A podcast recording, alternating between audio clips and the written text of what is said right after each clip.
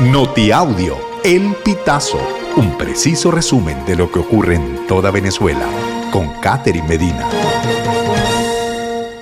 Saludos estimados oyentes. A continuación hacemos un repaso informativo por las noticias más destacadas hasta este momento.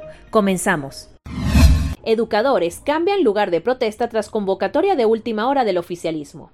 La movilización convocada por los educadores el lunes 15 de enero, cuando se conmemora el Día del Maestro, fue movida a la Plaza Morelos, luego de que el gobierno de Distrito Capital decidiera marchar también desde Parque Carabobo, uno de los puntos de la concentración.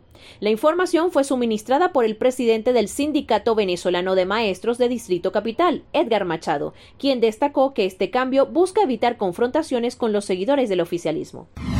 Rescatistas hayan muerto ingeniero chino que desapareció en el Ávila.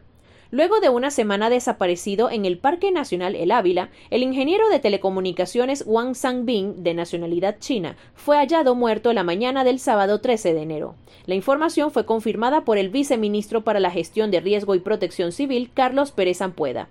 Pérez Ampueda explicó que los rescatistas ubicaron el cuerpo en la parte media de la montaña, en el sector El Tanque de la Fila Lagunazo.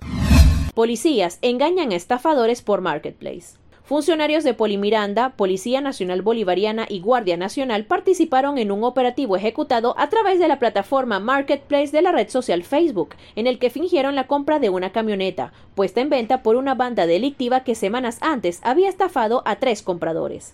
El objetivo dejó un saldo de cuatro hombres muertos, entre ellos el líder, alias el Danielito, y el segundo al mando. Francisco Rodríguez. Solo un acuerdo con los acreedores pudiera salvar a Citgo y es poco probable. Para el economista y creador de la Fundación Petróleo por Venezuela, la posibilidad de que se pierda la filial de PDVSA en Estados Unidos es responsabilidad tanto de los gobiernos de Chávez y Maduro como del interinato de Juan Guaidó, los primeros por generar la deuda y el segundo por incurrir en el alter ego que sustenta la decisión de la Corte de Delaware. Autoridades de Colombia reportan 33 fallecidos por derrumbes en Chocó. La vicepresidenta colombiana, Francia Márquez, informó el sábado 13 de enero que ascendió a 33 la cifra de muertos por dos derrumbes de tierra ocurridos en una carretera cerca de la localidad del Carmen de Atrato, en el departamento del Chocó. El derrumbe ocurrió el viernes 12 de enero y sepultó a varios vehículos que estaban detenidos, al parecer, por un alud que bloqueó previamente la carretera entre Medellín y Quibdó, la capital de Chocó. Estimados oyentes, este ha sido el panorama informativo hasta esta hora. Narro para ustedes Catherine Medina. Estas informaciones puedes ampliarlas en nuestra página web, elpitazo.net. También recibimos tus denuncias vía SMS o WhatsApp a través del 0414-230-2934.